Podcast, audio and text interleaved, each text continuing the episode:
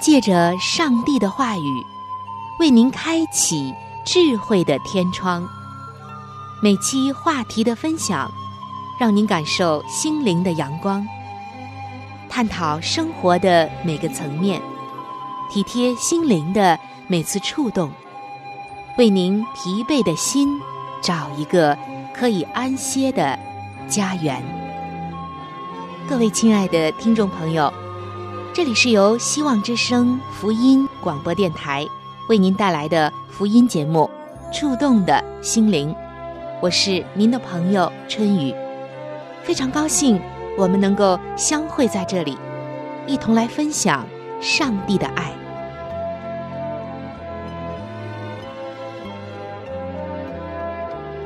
各位亲爱的听众朋友，平安！欢迎您走进由希望福音电台。为您带来的福音节目《触动的心灵》，我是您的朋友春雨。首先在这里向您问安，亲爱的听众朋友。当我们数算着自己的拥有和失去的时候，可曾想过，究竟最大的拥有是什么？真正的失去又是什么呢？在这世界上，每个人都希望拥有。而且呢，是要不停的拥有。所以，当今的人们总是在每一天想方设法的占有越来越多的资源。似乎占有的越多，安全感才更多；或者说，占有的越多，拥有的越多，自己呀心里面才能得到满足一样。可是到头来发现，并不是这样。许许多多看上去什么都有的人，但是内心却感到空虚。那么，是我们的拥有不够多呢，还是我们对拥有的概念就错了，从开始就不对呢？即使是基督徒，我们也每一天啊向上帝要这个要那个，总是希望能给我很多。这固然没错。然而，我们可能忽略了更重要的一点。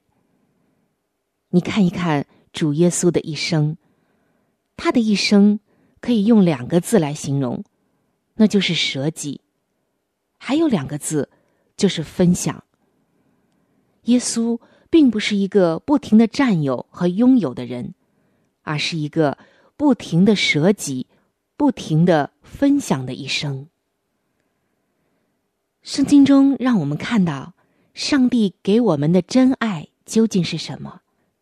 上帝给我们最大的财富是什么？不是拥有全世界，而是懂得和人分享，给别人带来益处。曾经看到一个故事，叫做《母亲的存折》。故事的主人公就这样告诉我们说。妈妈生前，桌子有一个抽屉，一直是锁着的。钥匙放在她的衣兜里，谁也不知道里面放着什么样的宝贝。妈妈去世后，姐姐打开了这个抽屉，我们全都惊呆了。里面没有一分钱，也没有金银珠宝，只有一个小本子。前三页工工整整的记录着他的每一个子孙的出生日期，既有阳历也有阴历，甚至精确到出生的几点几分。这就是妈妈的存折，是妈妈的全部遗产。妈妈生前总是说，她一生最大的财富就是她的孩子。妈妈用她的全部心血来教育孩子，用心教孩子做人做事，让我们懂得分享、责任与乐观是人生最大的财富。在我们家，有兄弟姐妹六个人，我排行老五。记得小时候，妈妈每一次买冰棒只买六根，从来不给自己买。但是她总会说：“给妈妈咬一口。”我总是排在后面，盼着妈妈咬上一小口，最好一口都不咬。可是，妈妈每一次都会咬上一大口，我好心疼啊。可是慢慢习惯了，好吃的东西总是先给妈妈吃。妈妈要是不在家，也要问：“我妈呢？”好像妈妈没吃到，这东西就没那么好吃似的。妈妈临终前最想吃两样东西，一个是北京的豆汁儿，一个是柿子。我跑遍了京城，终于买到了豆汁儿，送到了医院。妈妈很知足的说：“真好喝。”我可有成就感了。可是当时柿子还没下来，我的姐姐迫不得已买了两个橙子。妈妈尝了尝，说：“这年头，柿子都变味儿了。”后来，我终于在别人那里要了六个柿子，直奔医院。一进医院，就跑到妈妈身边说：“妈，柿子。”这可是真的柿子。妈妈吃了两个，不住的点头。嗯，这一回味道对了。当时我的眼泪不知不觉的就流下来了。三天后，妈妈走了，我心中没有留下遗憾。妈妈终于吃到了她小时候爱吃的东西。妈妈这辈子养了六个儿女，带过好几个孙子孙女，个个都懂得分享。分享成了我们的家风。在我的儿子小的时候，我也把分享传给了他。无论吃什么，儿子总是想到我。有一次，幼儿园在六一儿童节表演节目。开联欢会，孩子们表演完节目，老师给每个小朋友都分了两块美食。只见儿子举着美食，跑到后面家长席找我，拿出其中的一块说：“妈妈，分给你一块。”我说：“好啊。”马上张开了嘴。儿子直接把美食放到了我的嘴里面，我知足的说：“嗯，好吃，真甜。”儿子高兴的跑回了座位。坐在我旁边的一位妈妈羡慕的说：“瞧您这儿子多孝顺啊！你再看看我儿子，一个人把所有的都吃了，瞧都不瞧我一眼。”我笑着说：“这是习惯。独享和分享，可是从小培养的啊。”还有一次，我正在公司加班，儿子打来电话说：“妈妈，你今天能不能早点回来？有好事。”好，我一定早点回家。虽然口头答应了他。但是当天工作中出现了一些棘手的问题。等到处理完回到家里，已经是晚上九点多了，儿子已经睡觉了。当时妈妈一见到我就说：“你这儿子啊，可真没被你白疼。今天他和我们学做一道菜。你别看他小，他学的有模有样的。”炒的味道还真是不错。他炒完菜就给你打电话，催你回来吃。你没回来，他就把最大的那一块留给你了，自己把小的吃了。当我听到这儿的时候，我的泪水涌了出来。那一天，我伴着眼泪吃了儿子炒的菜，觉得这是世界上最美味的。如今，儿子已经长大成人，我经常能够吃到他做的美食。后来，孙子出生了，我每次见到他都要说：“给奶奶。”孙子就会立刻。把他小手里的东西给我。虽然我的妈妈走了，带着微笑走了。虽然他没有给子孙留下一分钱，但是他却留下了比金钱更加重要的东西，教我们如何做人，如何生存，让我们懂得了一件事，那就是幸福。从分享开始，亲爱的听众朋友，听完了刚刚这位母亲的一段经历以及她的见证，此时此刻，你的心中又有怎样的感受呢？真爱是懂得分享的，真爱不是只让人占有，只让人自己拥有。在圣经中，我们看到。上帝用爱创造我们，而成熟的爱不仅仅只是得到，还应该懂得去分享。主耶稣为我们做了榜样。哥林多后书的八章九节，这里写道：“你们知道我们主耶稣基督的恩典，他本来富足，却为你们成了贫穷。”叫你们因他的贫穷可以成为富足。耶稣所做的每一件事，都不是为了自己，都不是为了独享，而是为了与人分享。让人不得着他的恩典，他就不能够知足，不能够停歇。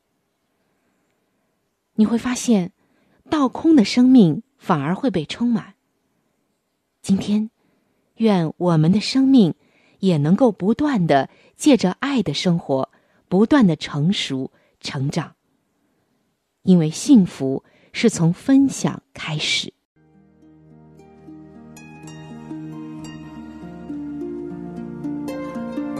爱情是盛开在人们情感世界中的一朵最娇艳的花。爱情也一直都是。人类历史长河中的一朵奇葩。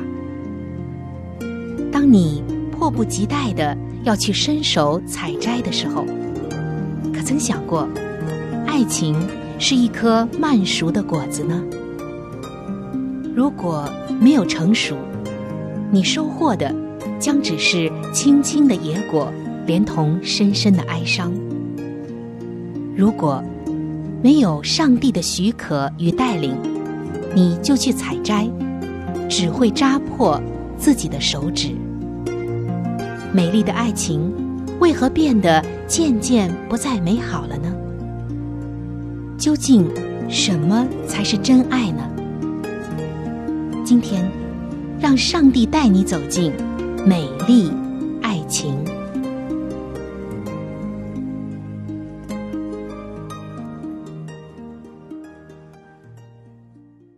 各位亲爱的听众朋友，欢迎来到美丽爱情的时间。我是主持人春雨，欢迎您的到来。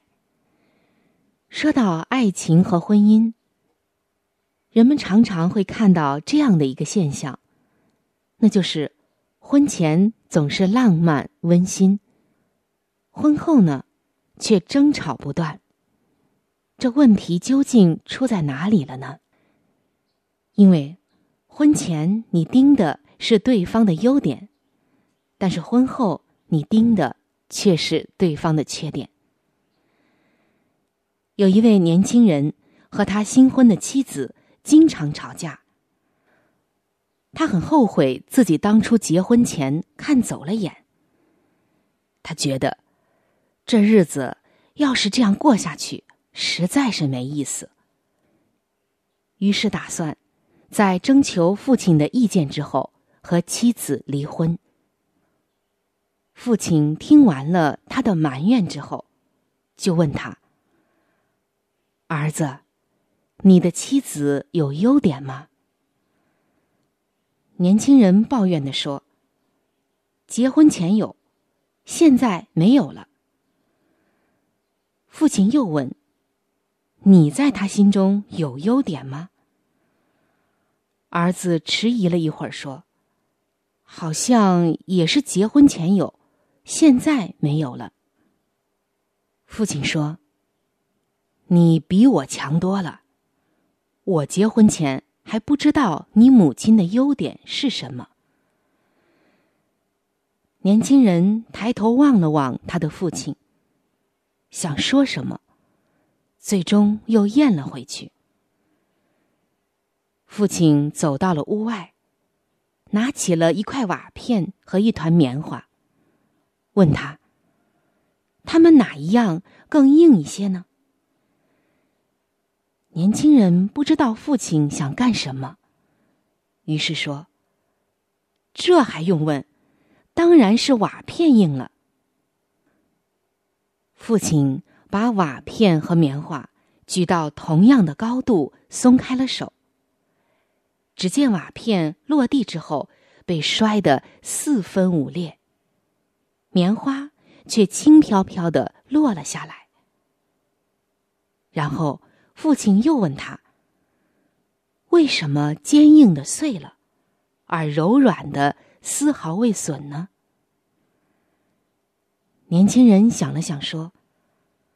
软的很轻啊，所以丝毫没有受到损伤。父亲拍拍他的肩膀，深切的说：“孩子啊，你应该像棉花一样的谦卑下来，不伤害别人，也不伤害自己，而不是像瓦片一样有棱有角，遇冷则冰，遇硬则碎，伤害了他人。”也伤害了自己。我这一辈子只明白一个道理：承认另一个人的优点会让自己温暖，而盯住别人的缺点，你一生伤害的是你自己。你应该学习棉花，可以为别人抵御风寒，也可以像阳光一样温暖。一句好话。可以温暖他一生，一句自私刻薄的话，也可以让他记恨你一辈子，甚至会葬送掉你的婚姻。你希望我像你对待妻子一样的去对待你的母亲吗？年轻人低下头对父亲说：“绝不。”然后默默的转过身。走向自己家的方向。亲爱的听众朋友，圣经说：“温柔的舌头能折断骨头。”你会想，舌头那么柔软，怎么可能折断骨头呢？我要告诉你，真的是这样。当我们在婚姻中柔和谦卑下来，像棉花一样的时候，那么。再有力量的东西，都能够被我们的柔和和温暖所融化、所折服。耶稣说：“我心里柔和谦卑，你们当学我的样式。”关键就是，在婚姻当中，我们是否愿意谦卑下来，柔和的说话呢？今天，在你的爱情中，在你的婚姻当中。你像瓦片，还像棉花呢？你是盯着他的优点，还是抓住他的缺点不放呢？承认另一个人的优点，会让自己温暖；而盯住别人的缺点，你一生伤害的是你自己。在婚姻当中，尤其是这样。所以，多想一想对方的好，多省察一下。自己的不好，换一种眼光和角度，你的婚姻将会更新。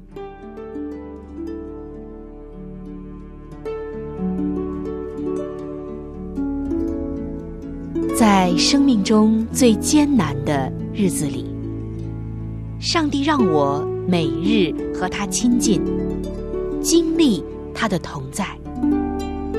借着每日灵修，他使我走出了生命的低谷，一次又一次的使我重新找回了新的生命和喜乐的泉源。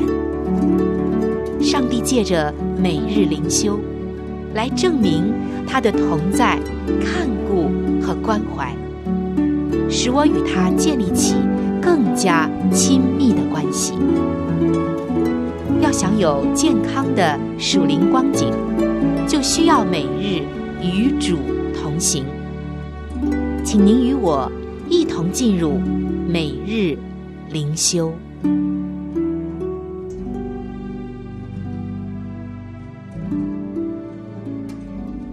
各位亲爱的听众朋友，欢迎来到每日灵修的时间，我是主持人春雨，非常的欢迎您的到来。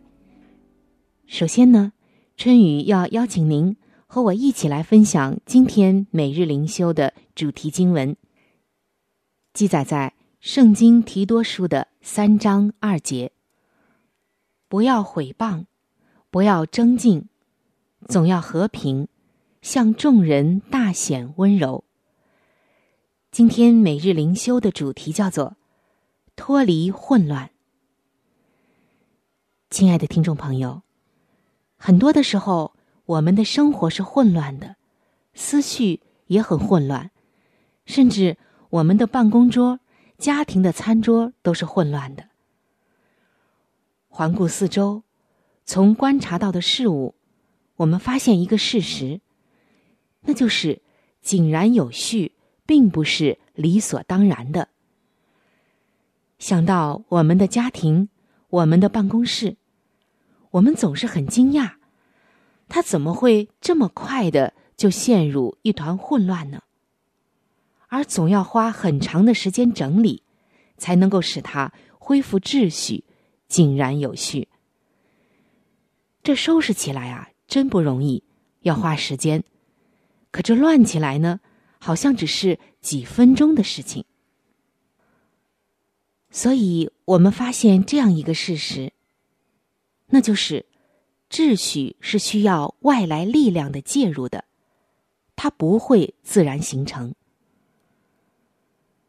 其实我们不应该感到惊讶，因为在圣经当中，上帝显然一直扮演着一个。拨乱反正的角色。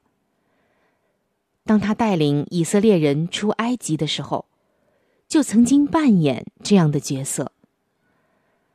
当时，上帝差派摩西带领希伯来人出埃及，法老却不肯让他们离开，因为埃及的经济命脉都依赖这群希伯来的劳工，法老不愿意失去他们。为了改变法老的想法，上帝降下了十个灾难。十灾当中的头两灾，法老底下的术士也能如法炮制，但他们却无法消除任何灾难。他们可以制造混乱，但是无法恢复秩序，唯有上帝能办得到。今天。亲爱的听众朋友，只要努力，我们可以使自己的生活环境井然有序。但是，没有任何人可以从生活中的情绪和邻里的混乱中恢复秩序，因为唯有上帝才能办得到。当我们不毁谤别人，不争吵，以温和谦让的态度待人的时候，上帝就能够在我们混乱的处境当中恢复秩序，将重担卸给上帝，你的心里就有他所赐的平安。